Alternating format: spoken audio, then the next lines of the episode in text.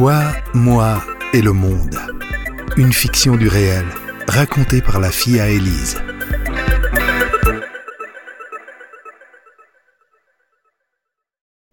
J'avais envie de partager quelque chose de sincère, de personnel. Quelque chose qui soit doux, fou, avec de l'amour, du drame, des cascades et beaucoup de rigolade. Alors, j'ai pensé à ma mère. J'avais envie de la raconter, de la partager, elle, avec ses extrêmes et sa pudeur. J'avais aussi envie de parler de mon enfance en Valais. Adieu Rebecca, t'arrives ma mère, t'es trop bonheur. Il t'a pas vu le bon dîner que j'ai fait aujourd'hui. Hein? À tomber par terre. Et la belle vie qu'on a les deux. Je suis la fille de mon père, Richard Bonvin, et de ma mère, Élise Marie née Luisier. Il était du Valais central, elle du Bas-Valais. L'union du centre et du bas. J'aurais pu être plein de choses. Avocate, vendeuse, détective privée. Mais j'ai choisi comédienne. À la grande déception de mes parents, qui voulaient que je fasse un vrai métier. Vigneronne, œnologue, caviste. Je suis enfant unique, solitaire. J'ai vécu avec les loups. bon, ça c'est pas vrai, c'est pas vrai, mais j'aurais pu. Petite, j'étais sauvage. Je parlais aux arbres, je voulais dormir avec les chiens. J'avais de la peine à interagir avec les autres. C'est pour ça que j'ai voulu faire du théâtre, pour faire partie du monde. La scène, ça rassemble. Des gens viennent pour t'écouter, te voir. Et après, chacun chacune retourne dans sa vie. Personne ne me rappelle. J'ai la paix pour aller courir avec les chiens. J'ai grandi à Sierre, la ville du soleil. À l'époque, Sierre, c'était une rue, l'avenue du général Guisan. Bon, rassurez-vous, il n'y a que le nom d'impressionnant. Elle reliait la Migros à la bibliothèque municipale. Ça prenait dix minutes à pied. Avec mes copines, Carole, Perruche, Geneux et Aneuf, on passait nos mercredis sur nos boguets à faire des allers-retours. Migros, biblio, biblio, migros, migros, biblio. On a roulé, on a beaucoup roulé. Notre périple était souvent perturbé par le passage de ma mère. Au volant de sa Fiat Ritmo beige, elle klaxonnait comme si on était le, peloton du Tour de Romandie. C'est une grande enthousiaste, maman. Puis c'est vrai que silence et retenue ne font pas partie de ses talents. J'ai appris très tôt les c'est pas grave. Non mais y a pire. On s'en fout. Le lâcher prise, quoi.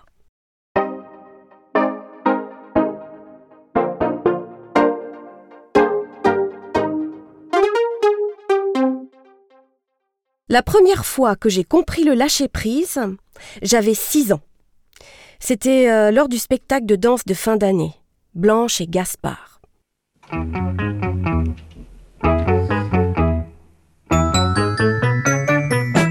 J'habite une mare, un vrai paradis. Moi j'en aurais marre, surtout sous la pluie. J'ai la plume blanche, les chasseurs l'envie. Jusqu'au beau dimanche euh, où tu seras rôti. Vous vous souvenez? L'émission de Bernard Pichon. Gaspard, le renard, et son noix blanche. Elle lui préparait des confitures à la limace. Hum, Toute mon enfance. Maman m'avait inscrite à l'académie de danse, chez mademoiselle Silette Faust, à Sierre. Parce que quand j'étais enfant, j'étais petite et grosse. Et elle pensait que la danse, ça m'aiderait. euh, ça m'aiderait. ça m'aiderait. À la distribution des rôles, mademoiselle Faust a décidé que je ferais le rôle de Gaspard. Oui, pour être blanche, il fallait avoir un port de cygne, et moi, j'avais des cuisses de dinde.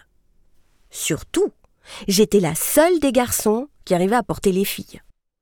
Donc ça y est, c'est le grand soir. Le spectacle va commencer, levé de rideau dans trois minutes.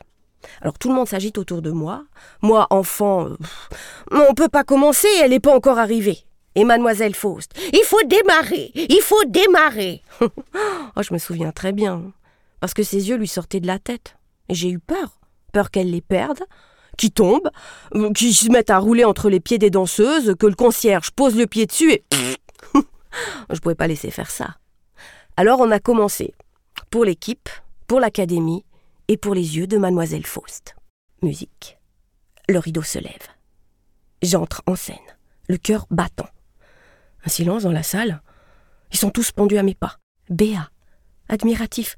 Faut dire que mon costume, taillé dans un vieux manteau de fourrure, trouvé chez Emmaüs, me donne une sacrée allure. Oh, ça va être mon premier triomphe. Et là, d'un coup, la porte du fond s'est ouverte. Ma mère, complètement essoufflée, mais qui s'excuse, mais elle a délé chercher les ouvriers à la vigne. Elle a couru, mais elle n'avait pas les bonnes chaussures. Et puis elle savait pas où était sa place. Elle a fait lever les gens, elle a cherché une place. Oui, oui, elle m'a vu sur scène, elle m'a fait coucou. Enfin, elle a crié coucou, qu'elle était là, qu'elle savait pas où était sa place. Elle a fait relever les gens. Ça y est, elle avait trouvé une place. Mais est-ce que c'était bien celle-là? Mais que je pouvais quand même lui dire que c'était pas grave, que j'étais magnifique en manteau de fourrure, que je pouvais bien recommencer et qu'elle m'aime très fort. À ce moment-là, plus personne n'est pendu à mes pas. Tous les regards sont fixés sur elle. Ma mère, grand sourire, qui annonce à tout le monde que le renard, c'est sa fille. Moi, pétrifié, j'ai chaud, mais très chaud. Je jette un œil en coulisses, je vois mademoiselle Faust qui mouline avec ses bras, moi je sais plus quoi faire. Et là, ma mère crie Bravo Gaspard et elle applaudit à tout rompre.